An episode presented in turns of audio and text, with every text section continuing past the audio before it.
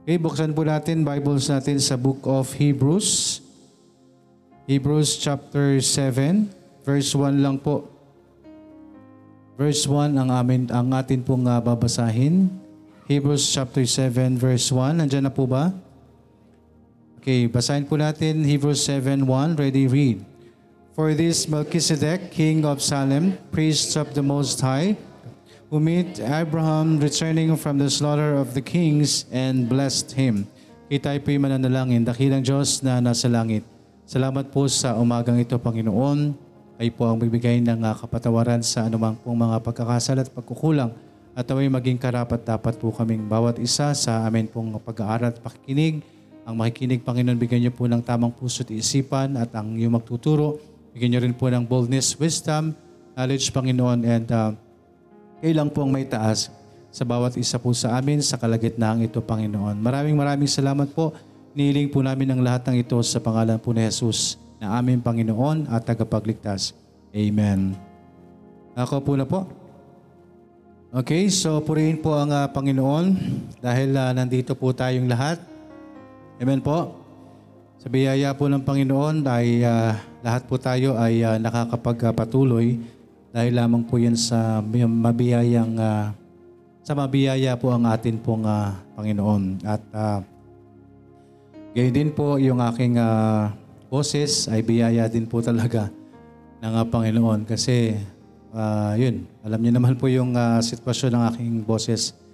Uh, masasabi ko po na talagang uh, hiram, no? Hiram na boses na lang po ito. Kasi pag tinanggal po ito ng Panginoon at tuloy-tuloy na, wala. Pero ayan po, pabalik-balik lang naman po siya paulit. Uh, maayos po. So, biyaya po ng Panginoon Patuloy nating isama po. So, patuloy po tayo sa atin pong pag-aaral. Yung atin pong uh, pinag-aaralan po is under number 3. Uh, Jesus Christ, uh, Roman numeral number 3, Jesus Christ supremacy over priest. Yan po ay nasa chapter 4 verses 14 hanggang chapter 7 verse 28. O yung buong chapter po ng, uh, buong chapter ng 7. So under this, meron po tayong napag-aralan na ho, which is ABC. A, believing in Christ as the way to God and uh, warning against apostasy in God and see unchanging promises by an oath of God. Dito na tayo sa ver, uh, letter D. Ang letter D po is nasa chapter 7. That's the whole chapter of uh, Hebrews, Hebrews chapter 7. Ministering, ministering of Jesus Christ Himself, our God. So under that po, meron tayong number one na pinag-aaralan na po natin, which is ito pong uh, the parallelism of Melchizedek and Jesus Christ. So nandito po tayo sa, that is un, under that, he was a king.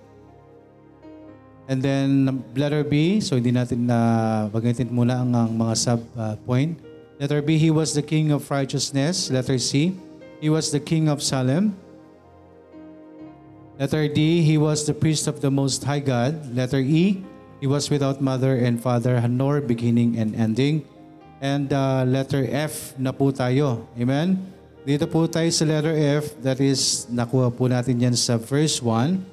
Sabi po dito, For this Melchizedek, king of Salem, priest of the Most High, God who met Abraham, returning from the slaughter of the kings and blessed him. So letter F, ang tinan po natin dito, Melchizedek, so sa letter F po, he blesses the weary. He blesses the weary. So kung makikita po natin dyan sa, punta po tayo sa Genesis, kung saan yun po yung ating, uh, makita natin doon po yung uh, ginawa po ni Melchizedek. Genesis chapter 14, verse 18. Uh, chapter 14 ng Genesis, verse 18. And Melchizedek, king of Salem, brought forth bread and wine, and he was the priest of the Most High, And he blessed him and said, Blessed be Abram of the Most High God, possessor of heaven and earth. And blessed be the Most High God, which hath delivered thine enemies into thine hand. And he gave him tithes of all. Pero ang ating focus po dito is yung part kung saan, again, the Melchizedek blessed him. So, sabi po dito sa, pumunta po doon si Melchizedek at Inibinless niya po si Sino po? Who went, who met Abraham, which is Abraham po, returning from the slaughters of, king, of the kings and blessed him. So ang uh, nakita po natin dito, he blesses the weary.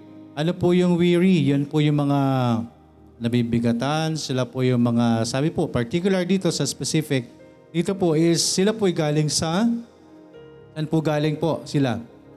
Sila Abraham. Sa? Di po ba? Saan po sila? Sila po ay galing sa slaughter of the kings. So, andyan po yung kanilang kapaguran, andyan po yung kanilang uh, uh, panghihina. No? Balikan natin yung sa, sa Genesis 14. And Melchizedek, king of Salem, brought forth bread and wine, and he was the priest and the most high God, and he blessed him and said, Blessed be Abram of the most high God, possessor of heaven and earth. So, ito po, binibigyan po sila ng, uh, ng uh, uh, ng uh, kaginhawahan after po ng kanilang kapaguran. So, dina, pinuntahan po sila ni Melchizedek para po sa bagay po na yan. So ang makita po natin dito, He blesses the weary. He brought forth bread and wine to refresh Abraham and his servants when they were weary. Okay? So gusto po nila na mabigyan o ni Melchizedek mabigyan po sila ng ano po ng kapahingahan. Because sabi nga po dyan, nagdala po siya ng bread and wine to refresh Abraham, to refresh Abraham and his servants when they were weary. So, sobrang kapaguran. Okay? So, makita po natin dyan, He blesses the weary. So is the Lord Jesus Christ. Ang ating Panginoong Yesus din po ay ito po ang ginagawa. So, Jesus Christ meets His people in what? So, paano ho tayo pinibigyan po? No, ano pong kapahingahan yung binibigay po sa atin?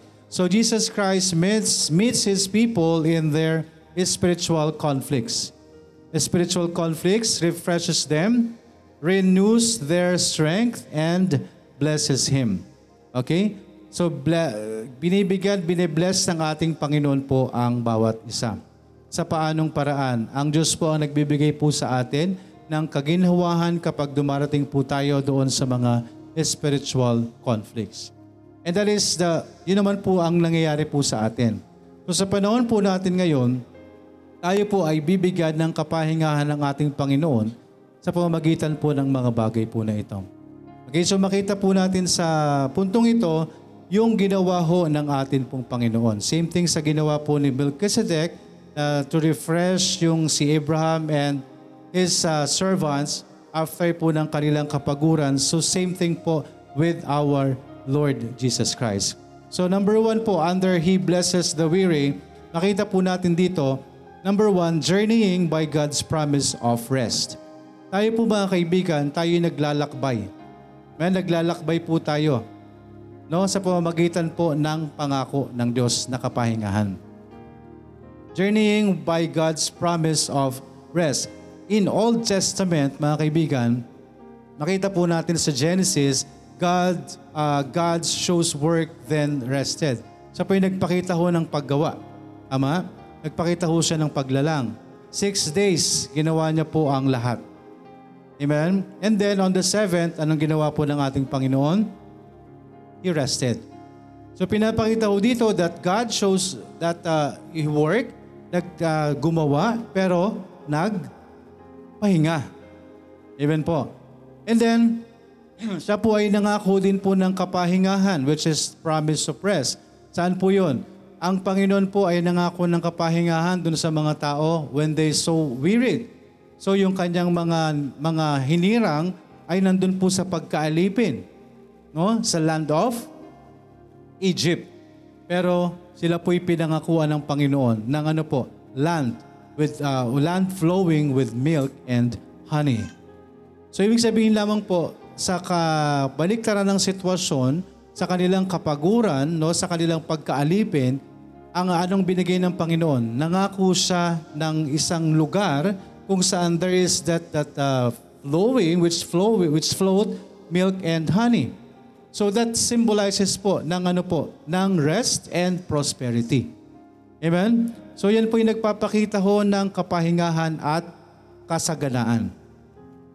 No, dahil ang ah, ang mga Israelita po ay alam naman natin no napakatagal na panahon naranas naranas po nila yung kanila pong paghihirap. For how many years?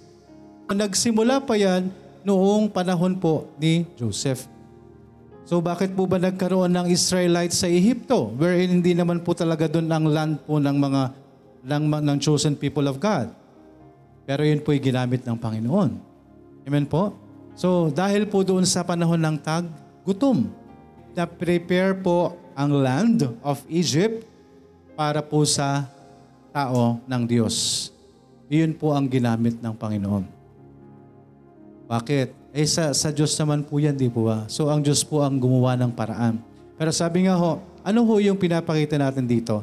Mga kaibigan, ang Diyos ho natin na nagbibigay sa atin ng kapahingahan. May pangako ang Diyos po sa atin. What we're talking is, this is spiritual. ah, ito po yung pinag-uusapan natin, yung, ah, yung laman po natin. Tayo po ay napapagod. Tayo po ay napibigatan. Di po ba? Pero may pangako po ang Diyos na kapahingahan. So dito po, in Old Testament, sabi nga, andun po yung ah, pangako ng Diyos. Ang Diyos mismo nagpahinga din. Andyan yung kanyang pangako after the slavery of the, the, the Israelites. Andyan po yung land flowing with milk and honey.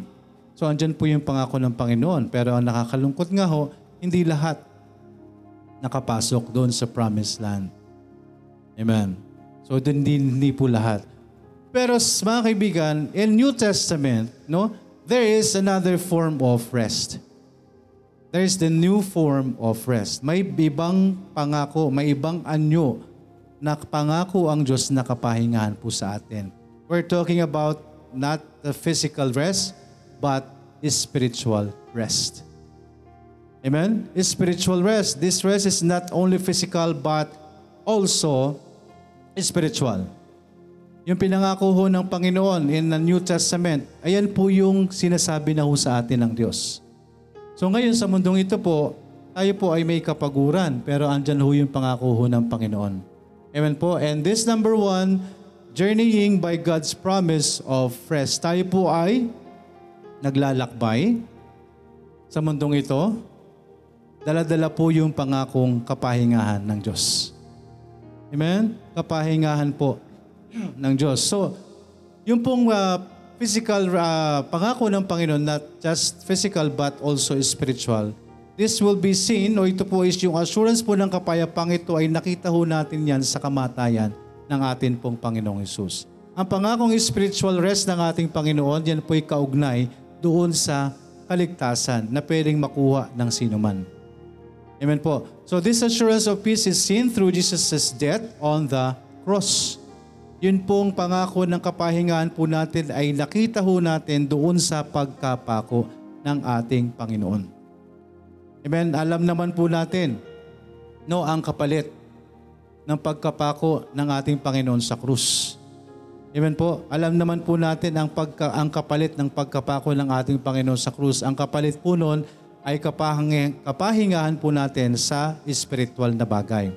Which is, tayo po ay katulad ho ng mga Israelites noon na sila po ay ah, sila po ay ah, ta- nasa tanikala, no? Nasa ali, pagkaalipin. Same thing po sa atin na ang sino man pong tao, no, na wala pang relasyon sa Panginoon, like what we've studied earlier, tayo po ay hawak-hawak ng kaaway. Enslaved pa rin po tayo. Tayo po'y slave pa rin po. Alipin pa rin po tayo. Ng ano? Alipin po tayo ng kasalanan. And the assurance, the spiritual assurance ho, spiritual rest, na ibibigay ho sa atin ng Panginoon. Yun ho yung binigay sa atin sa pagkapako niya sa krus. Sa sino man po na magsasasampalataya po sa atin pong Panginoong Yesus. Bilang kanilang tagapagligtas, magkakaroon po sila ng kapahingahang spiritual. Hindi lamang po yung physical rest, kung hindi spiritual rest. So this assurance of peace is seen through Jesus' death on the cross, completing the means for us to more fully connect with God and treasure His peace and rest. Kaya tayo nagkaroon po ng kapahingahan because of Jesus Christ. Dahil sa ating Panginoong Yesus na siya na po yung namagitan. Siya yung namagitan sa bawat isa na nabibigatan. Siya yung namagitan sa bawat isa na alipin ng kasalanan. Ang Panginoong Yesus na po ang gumawa niyan. Siya na po yung nagpapako sa krus. Siya na yung nag, ah, ah, siya na po yung umako sa kabayaran ng ating kasalanan. And because of that, makukuha po natin yung pangakong kapahingahan ng Panginoon, not just physical but also spiritual rest sa pamamagitan ng pagkapako ng ating Panginoong Isus. So we can trust God's promises so to provide the rest and renewal of our souls, so allowing us to journey on with hope and joy. That's why mga kaibigan, journeying uh, by God's promise of rest. Sa atin pong travel, sa atin pong paglalakbay bilang uh, anak po ng Diyos, ito ho yung atin pong pinangahawakan. Meron na po tayong kapahingahan. After this, no, kagaya nga po ng uh, sinasabi ho natin, after this, alam po natin yung uh, pupuntahan po natin. Amen po? Alam po natin yung pupuntahan po natin. That's why, like, uh, just, like Melchizedek, he blessed Abraham, tayo pong nabibigatan, tayo pong nahihirapan, tayo pong may mga sitwasyon sa mundong ito mga kaibigan, we can journey. No? Pwede ho tayong magpatuloy sa paglalakbay sa mundong ito hawak-hawak po or sa pamamagitan ho ng pangakong kapahingahan ng Diyos. Amen po. Sa pamamagitan ng pangakong kapahingahan po ng ating Panginoon, makakapagpatuloy ho tayo sa, sa takbo, sa lakad po ng ating pong buhay. Kasi ang ating pong uh, buhay ay balot na balot po ng uh, kabigatan. Amen po? Balot na balot ng kabigatan ng ating pong buhay. Kaya andyan po ang mga salita ng Panginoon na pwede nating panghawakan. No? Yung kapahingahan na ibinibigay ng, ng atin pong Panginoon. Andyan po ang uh, Matthew chapter 11. Sabi po sa Matthew chapter 11, ano po ang nilalaman po ng Matthew chapter 11 verse 28? Ang sabi po dito, Come unto me, all ye that labor and are heavy laden, and I will give you rest. Take my yoke upon you and learn of me, for I am meek and lowly in heart, and ye shall find rest unto your souls. For my yoke is easy and my burden is light. Kaya mga kaibigan, journeying with or journeying by God's promise of rest. Kaya ang nais ng Diyos, yan po yung pa paanyaya sa atin. Hihinto na po ba tayo? Titigil na po ba tayo dahil tayo nabibigatan? Hindi po continue with our journey.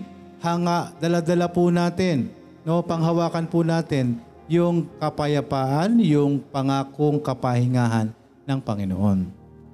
At yun po ang nais ng Diyos. No pa? Hindi ho natin kailangan pong dalahin yung bigat natin. Hindi natin kailangan dalhin ano man yung, yung mga nararanasan natin. Ang nais ng Diyos, ang kanyang paanyaya, come unto me. Come unto me. Sino pong tinatawag ng Panginoon? All. Ye that labor and are heavy laden, kayong lahat na nabibigatan. And I will give you rest. No? Kaya ang tao ho, alam niyo yon sa sobrang dami ng dinadala, hindi kinakaya, ano ginagawa? Di ba? Hindi ho dapat doon humantong ang buhay ng tao. Tandaan po natin, kapag ginawa ho natin ang bagay po na yan, sigurado, impyerno tayo. Hindi ho tayo ang kukuha ng sarili nating buhay. No? Hindi tayo ang kukuha po niyan. Hayaan natin ang Diyos. Pero kung ginawa natin yan, dahil bakit hindi tayo kinukuha ng Diyos, no? binibigyan tayo ng pagkakataon ng Panginoon na lumapit sa Kanya, no? naway dumating tayo sa pagsisisi at maligtas po tayo sa atin pong kasalanan para magkaroon tayo ng totoong kaligtasan. Pero ang ginagawa ng tao dahil sa kabigatan, instead na lumapit sa Diyos, kung kani-kanino lumalapit. No? Uh, hindi, ga, hindi, hindi malaman ang gagawin, kung kani-kanino humingi ng advice. Ako niyo po, may mga nagpapa, kumihi, alam niyo po yun, nagbabayad sila para kumausap ng tao. Di ba ba? Hindi ho yun. Ang kailangan po natin ay ang Panginoon. Ang Diyos lang po ang magbibigay po sa atin ng totoong kapahingahan. Ang Diyos lang po ang magbibigay po sa atin yan. So kaya ang nais po ng Panginoon, Jesus Christ, same as Melchizedek, He blesses the weary. Kung tayo po'y pagod, kung napapagod po tayo, huwag tayong tatakbo kung kani-kanino. Sa Diyos ka unang lumapit. He blesses the weary. Ibi-bless ho tayo ng Panginoon. Let us continue our journey, no? By the promise of God or by the by by, by the uh, spiritual uh, rest ng uh, binibigay sa atin ng Panginoon. Journeying uh, journeying by God's prom by God's promise of rest. Alam niyo po yon, yung nagpapatuloy ka, yung nagpapatuloy tayo sa paglalakbay, dahil dala-dala natin yung pangako ng Diyos na kapahingahan. Amen po. Dala-dala po natin yan. No? Come unto me, ang sabi ho ng ating Panginoon, all ye that labor and are heavy laden, and I will give you rest.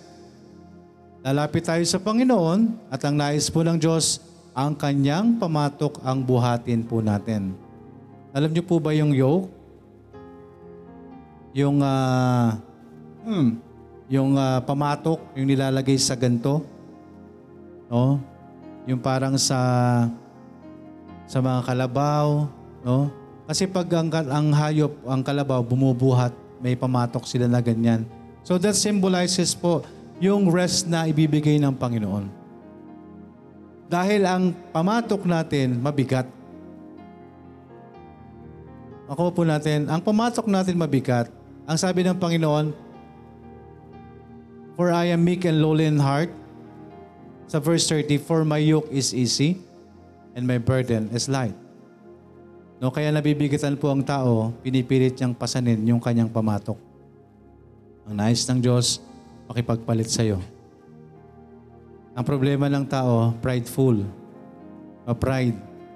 Hindi ko kailangan yan. Hindi ko kailangan ng Diyos. Kaya ko to sa sarili ko doon tayo napapahama. Kaya tayo mapalad mga kaibigan kung tayo po may tamang relasyon na sa Panginoon. Para hindi tayo mahirapan, para hindi tayo mapuno, i-unload natin sa Panginoon. Amen po? I-unload natin sa Panginoon para hindi tayo mabigatan sa takbuhin natin, sa paglalakbay natin, tanda natin, tayo po ay pilgrims, no? Naglalakbay lang ho tayo sa lupa. Hindi ho tayo permanent dito yung araw-araw, naglalakbay po, eh, hindi naman ako umaalis. Yung, yung, uh, yung panahon, yung taon natin dito sa lupa, yun po yung paglalakbay na sinasabi natin, yung buhay natin. Lahat ng nararanasan natin as if we are traveling.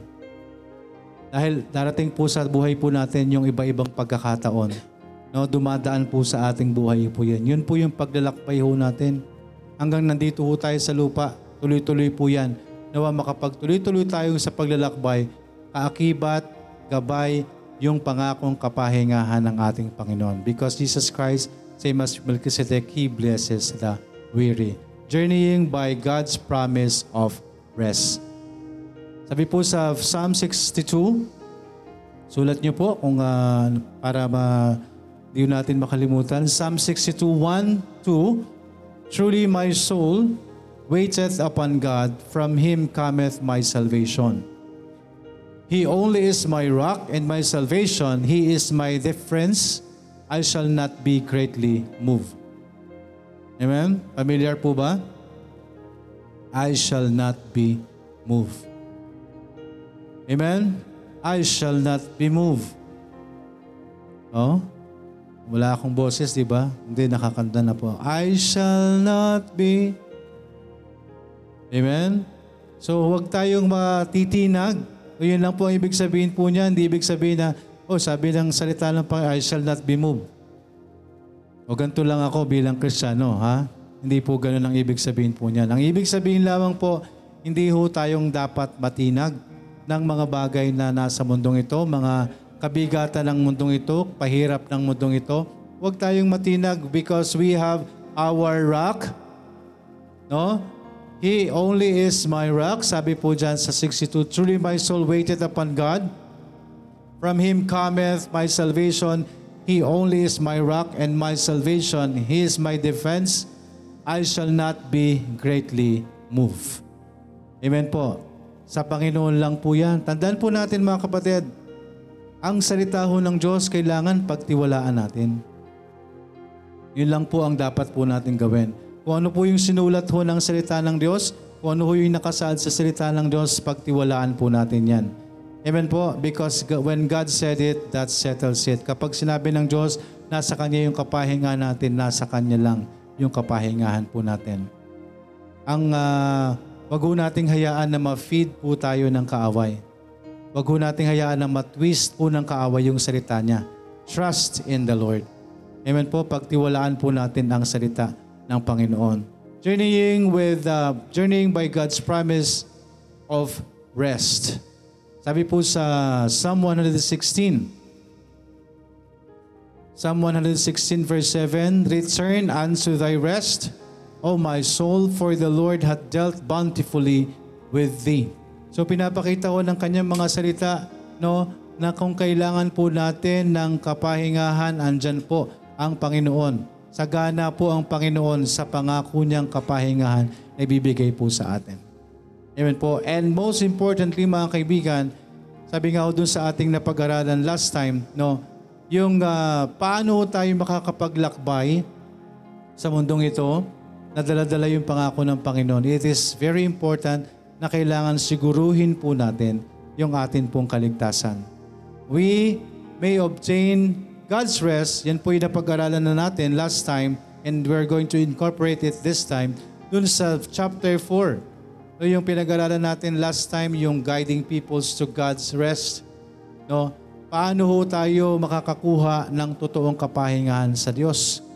By only believing in God. By only believing in God.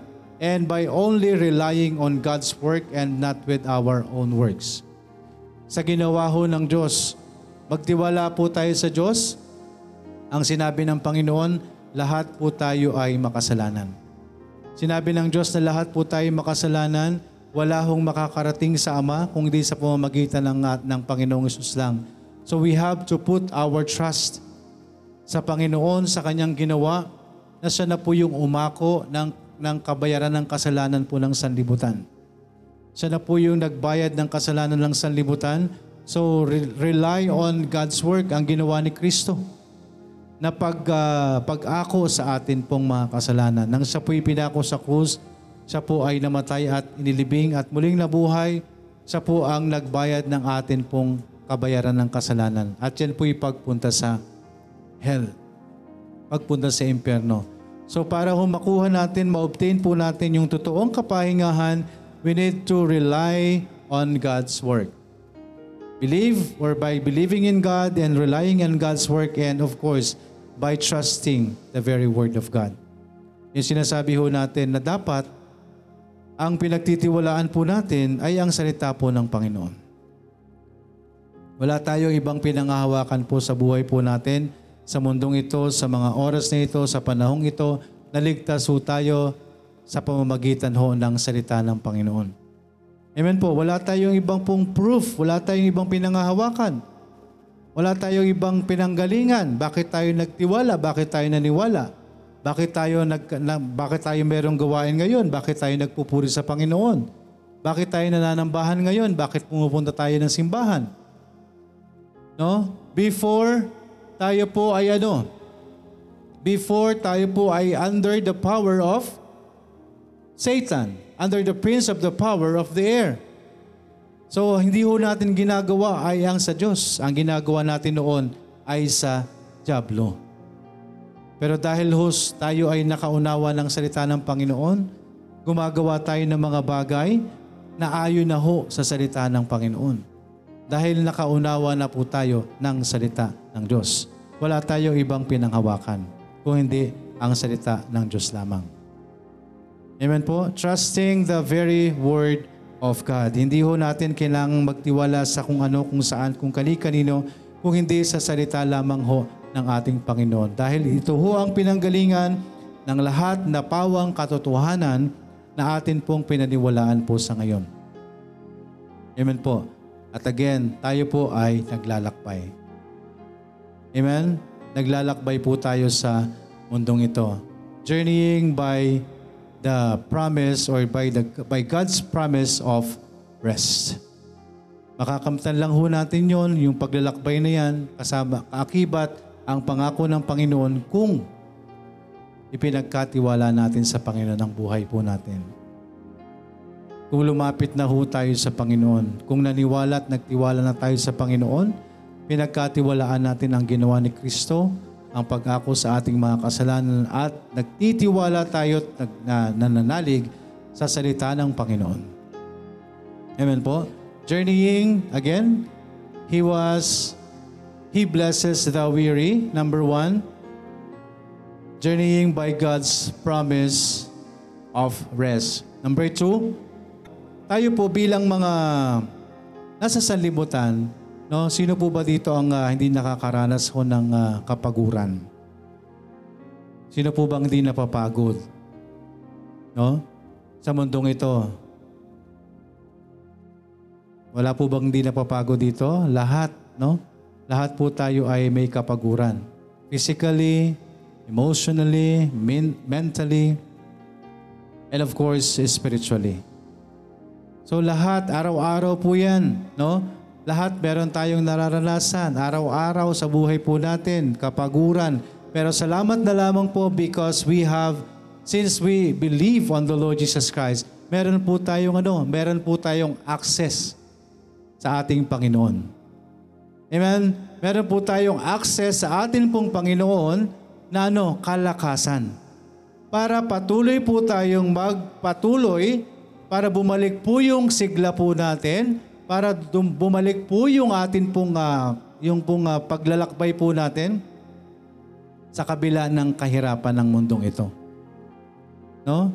As believers po mga kaibigan, kung tayo po ay may relasyon na ho sa Panginoon, ito ho yung sinasabi ho natin na kalakasan sa kabila ng kapaguran.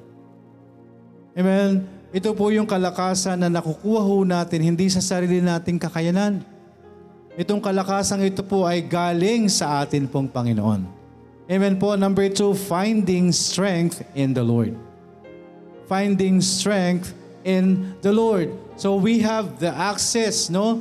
And this will help us to overcome para mapaglabanan po natin, mapagtagumpayan po natin anuman pong kapaguran ang ibinibigay ho or nararanasan po natin para ma-renew ho tayo. Para ma-refresh ho tayo. Para magkaroon muli tayo ng sigla na harapin ang laban. Amen po. Kaya maraming ah, dumarating sa pagsuko. No? Pero merong lumalaban pa rin. No?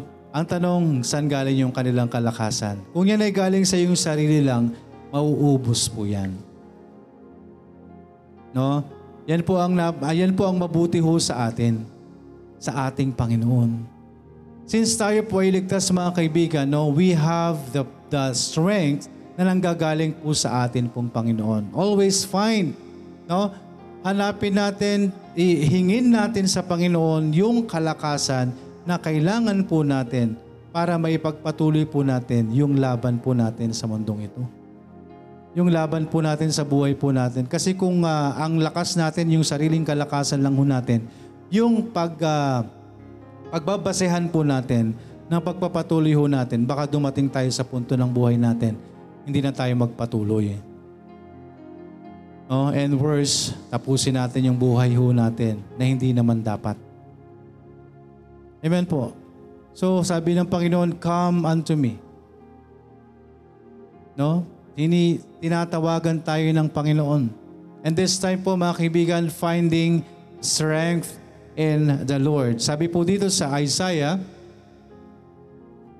Isaiah 40, Isaiah 40, 29 to 31, He giveth the power to the faint, and to them that have no might, He increaseth strength.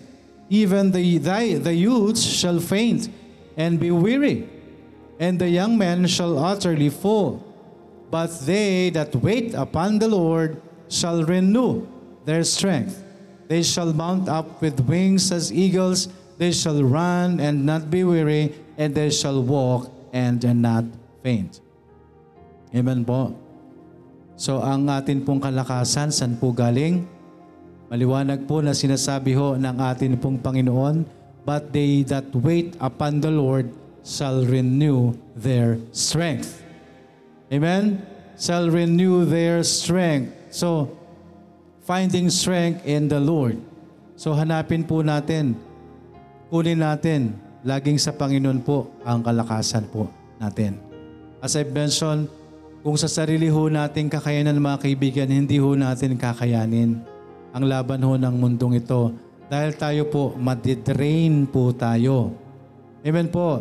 Kaya wag nating sarilinin po ang atin pong nararanasan. Wag nating sarilinin ang mga problema po natin.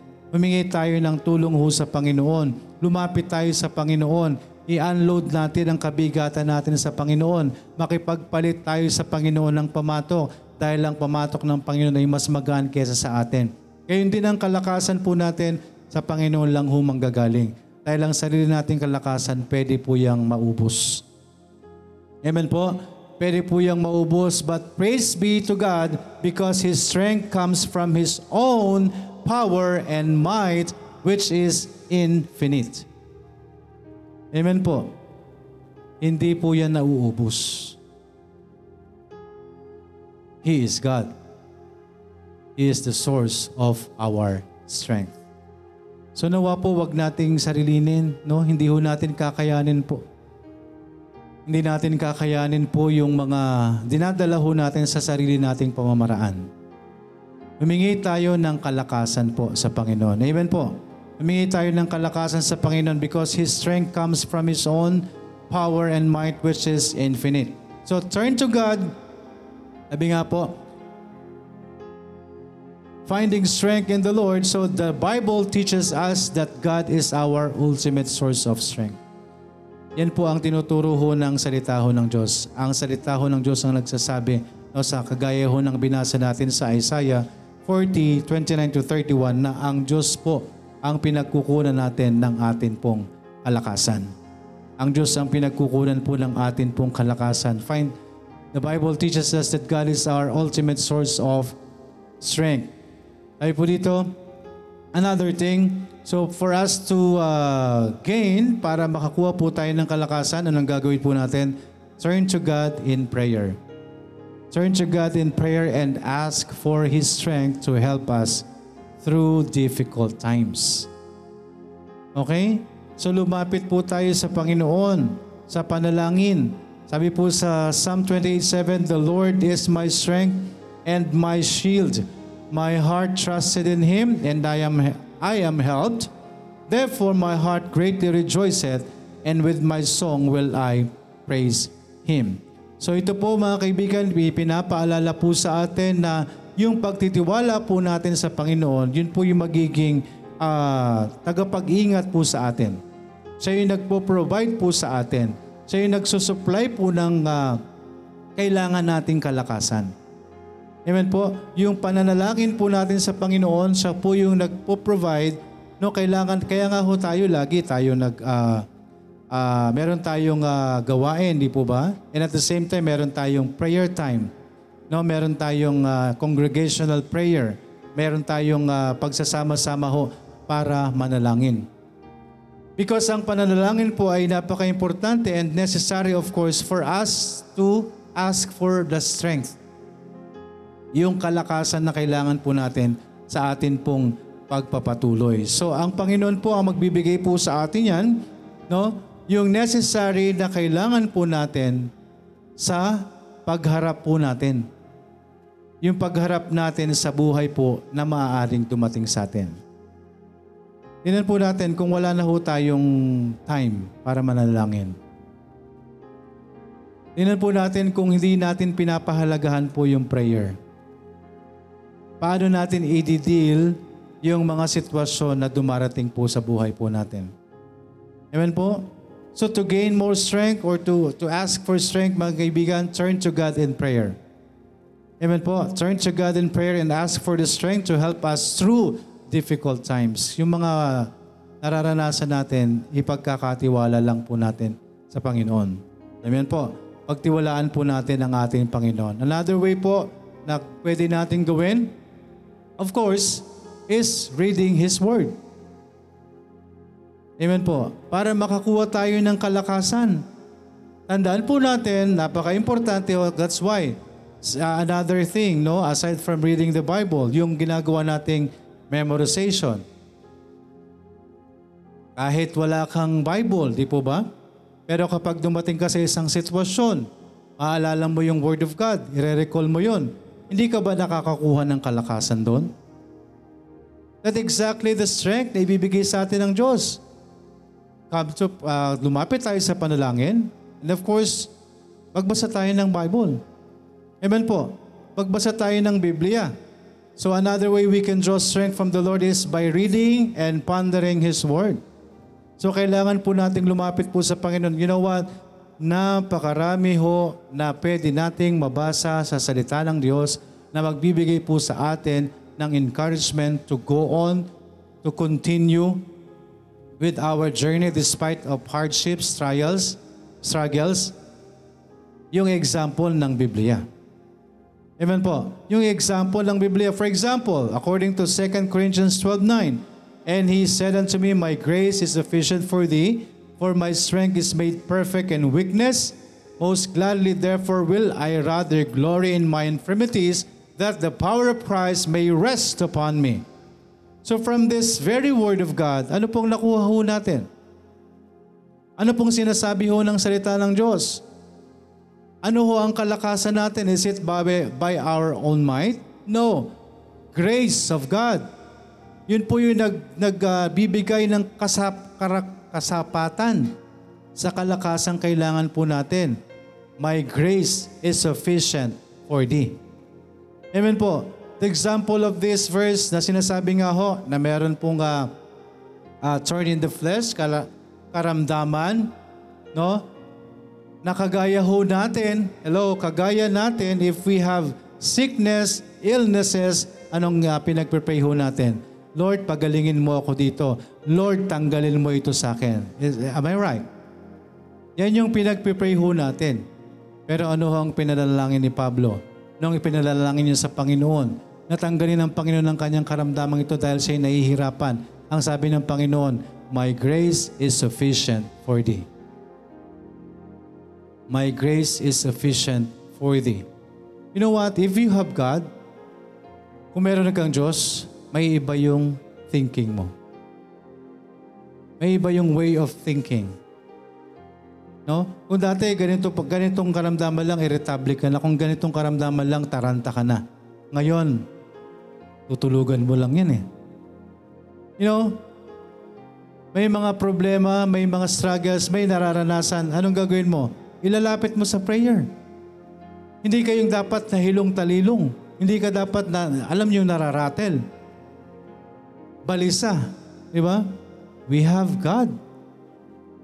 The source of our strength. Amen po? My grace is sufficient for thee. Eh paano kung wala tayong alam sa salita ng Diyos? Saan tayo kukuha ng kalakasan in times of need? Saan tayo kukuha ng kalakasan kung tayo nang hihina? Saan tayo kukuha ng kalakasan kung tayo may mga karamdaman na ganito na nahihirapan tayo? So this particular verse na nagsasabi na hindi mo kailangan sapat na yung biyaya ko sa iyo. May karamdaman ka man, ako ang kalakasan mo. Hello? Ano man yung nararanasan po natin. This, that is your dealing with God. Ipag-pray mo sa Panginoon, what to do, what are you going to do. Pero sabi nga ho, pray for God's will. Alam nyo, kung manalangin tayo ng manalangin, kahit anong ipanalangin natin, Lord, tanggalin mo to, tanggalin mo yan. Pagalingin mo ako dito. Kung hindi yan kalooban ng Diyos, hindi gagawin ng Panginoon. At kung yan ang magiging sanhi sa iyo para lalo kang lumapit sa Panginoon, abay ba't kailangan mong tanggalin? Kaya nga sabi ng Panginoon, I will rather glory sa kanyang salita, sa naranasan ni Pablo, I will rather glory in my infirmities that the power of Christ may rest upon me. Sino na nag-pray sa inyo na hindi na gumaling sa sakit? Sino nang nanalangin sa inyo na, Lord, bigyan mo pa ako ng maraming problema? Sino nang nalalangin sa atin, mga Kristiyano, na Lord, padaranasin mo pa ako ng mga paghihirap. Bigyan mo pa ako ng maraming pagsubok. Wala. Walang may gusto sa atin noon. No? Pero yun ang na-realize si Pablo sa sinabi ng Panginoon, My grace is sufficient for thee. So ano bang pinoproblema mo kung sinabi ng Panginoon na sapat ang biyaya ko sa iyo? Hello? Kung kukunin tayo ng Panginoon, kukunin tayo ng Panginoon. Ipag-pray mo sa Panginoon. Ipinanalangin mo na, Lord, anong gagawin ko dito? Hindi ko na kaya, ipapagamot ko, okay, ipagamot mo. O hindi ko ipapagamot, ikaw ang bahala, ikaw ang makipag-usap sa Panginoon. It's your dealing sa Panginoon. Dealing niyo po yan sa Panginoon. Hindi ko pwedeng ibigay sa inyo yung dealing ko sa Panginoon about my sickness. Hello? Nakuha niyo po yon? Depende po yan sa pananampalataya natin. Depende po yan kung anong binibigay sa iyo ng Panginoon dahil lahat po yan galing sa Panginoon. Kahit yung kalakasan natin na natayuan mo yan, na ganito gawin mo, ganyan lang gawin mo, galing ho yan sa Panginoon because ang kalakasan natin is from the Lord. Amen po. Kung yung, ah, kung yung sarili lang natin ang aasahan natin, no? Mag-aalala na po tayo. Hello? Nandito po ba tayo? Sinong wala pong dinaramdam? Sinong di nagkakasakit? Pero lahat yan, ipagkakatiwala natin sa Panginoon. Amen po. Kanya-kanya ho ang way ng, ng Panginoon po sa buhay po natin. Magkakaiba ho tayo ng dealing sa Panginoon. No? But we have the same God. So lahat may solusyon. Tama po. So wag tayo manghihina. Amen po. Kaya sinasabi nga, ho, another way we can draw strength Isang paraan para makakuha tayo ng kalakasan sa Panginoon is by reading His Word. Amen po? And by memorizing His Word. Alam niyo yon, di ba? Pastor, ganyan ba? Oh, Romans 8.28. All things work together for good to them that love God, to them who are called according to His purpose. Sabi, sasabihin, yes, Pastor, Amen. That's all. Amen po. Sa salita ng Diyos tayo umaasa. No, hindi hindi Diyos yung pastor ninyo. Baka minsan hindi kayo ma, hindi niyo hindi niyo ma-appreciate o minsan hindi kayo ma-please. No? Kaya ho, Panginoon tayo kukuha ng kalakasan. Amen po. Sa Panginoon. Dahil tayo po pare-parehas po tayong nabubuhay sa biyaya ng Diyos. Amen po. Kukuha tayo ng strength natin sa Panginoon by reading His Word. No, isang example pa lang po yan, pero ang dami hong binigay ng salita ng Diyos na example for us to draw strength. At yun ay sa salita ng Panginoon. Kapag nabasa mo yon, alam mo yon, ano pa na pinoproblema ko? Bakit nga ito? Si Job. Kaya nyo ba ang nangyari kay Job? Makakaya kaya natin, hindi pa tapos magbalik tayong isa, mayroon na namang isa. Hindi pa natatapos yung isa, andyan na naman yung isa. Abay, naubos, lahat nalipol. Bakit? Andon ang tiwala niya sa Panginoon. No? Tinanggal po sa kanyang lahat. Even ang kanyang mga anak. Pero siya po ba'y nawala sa Panginoon? Hindi. Lalo siyang nangunyapit sa Panginoon. Dahil ang kalakasan ni Job, ang Diyos. Hindi ang sarili niya. Pero dahil nagpatuloy siya at nagtiwala siya sa Panginoon, nagtuloy lang siya. Ibinless siya ng Panginoon. Dahil nakita ng Panginoon, abay totoong nagtitiwala ito. There is always blessing in obedience. Amen po? Si Joseph. No? Ang dami-daming naranasan, kinwestiyon niya ba ang Panginoon? Yung mga kapatid niya, gustong sisihin ng kanilang sarili, mag gusto nila mag-sorry. Naku, sorry, ginawa namin to sa iyo, napahama ka. Hindi, ang sabi ni Joseph, dahil sa ginawa nyo, naligtas tayong lahat. Ganon tayo tumingin dapat sa Word of God. Ganon tayo dapat tumingin sa nangyayari sa buhay natin. Huwag nating tingnan ang negative. No? Yung negative na nangyayari sa atin, sa Diyos, positive yun sa Kanya. Bakit may inihahanda ang Diyos para sa iyo? All things work together for good to them that love God, to them who are the called according to His purpose. You know what? If there is something happening sa buhay mo, i-recite mo lang yun. Tapos lahat yung pag-aalala mo. Tama po ba? makakakuha tayo ng kalakasan sa kanyang salita. So paano tayo magkakaroon ng kalakasan kung tamad na tamad tayo magba- magbasa ng Biblia? Nakakapagtaka kung anak ka ng Diyos tapos wala kang gana sa Bible. Hello, suriin natin yung sarili natin. There is something wrong sa atin. Kung sinasabi natin Kristiyano tayo, anak tayo ng Diyos, pero wala tayong time sa salita ng Panginoon. No? Or kung nasa sidetrack tayo, bay bumalik tayo. Manghihina ka. Hello? Paano kung magpapatuloy? No? Paano tayo mag, magpapatuloy sa paglalakbay natin kung wala tayong kalakasan? Bibigay tayo. Tandaan po natin, but our Lord is the source of our strength. Amen po, ang lahat ng nangyayari sa Biblia, napaka, napakadaming ibibigay po sa atin. Si Joseph, dami nangyari sa kanya, pero never niyang kinwestiyon ang nangyayari sa kanya. Dahil alam niya yung nangyayaring yon, may niyahanda ang Panginoon. Amen po. May niyahanda ang Panginoon. Nagpasalamat pa siya. Kung hindi niyo ako tinapon sa balon, patay tayong lahat ngayon. Amen? All things work together for good to them that love God, to them who are the called, according to His purpose. Amen po. Lahat ng nangyayari sa atin para sa ating kapakinabangan. Amen po? Si Pablo, persecutor, no? Na may persecute. Diba? Ngayon siya yung pinipersecute. Nung siya'y lumapit sa Panginoon, di po ba? Pero hindi ho yung naging dahilan para siya'y tumigil sa pagpapatuloy dahil alam niya ang kalakasan niya galing sa Panginoon. Amen po, my grace is sufficient for this, sabi ng Panginoon. Kaya mga kaibigan, finding strength in the Lord is uh, essential. Kailangan po yon. Yung paghahanap ng kalakasan po natin, kailangan po natin yan dahil para maharap po natin anuman pong kaguluhan, anumang pigati, anumang struggle sa mundong ito, kailangan natin ng kalakasan. Sa pagpapatuloy ho natin sa ating Panginoon. We can gain strength in God by praying, reading, and meditating His Word. Amen po sa pagpapatuloy. And sabi nga ho, ah, kailangan po natin tong lumapit sa Panginoon, no? We can carry on through tough times and experience the fullness of life He has promised. Dahil sa kalakasan, nakakapagpatuloy ho tayo sa paglapit po at pagharap sa kanyang mga ah, salita. Psalm 73:26 My flesh and my heart faileth, but God is the strength of my heart and my portion forever. Isaiah 41:10 Fear thou not, for I am with thee.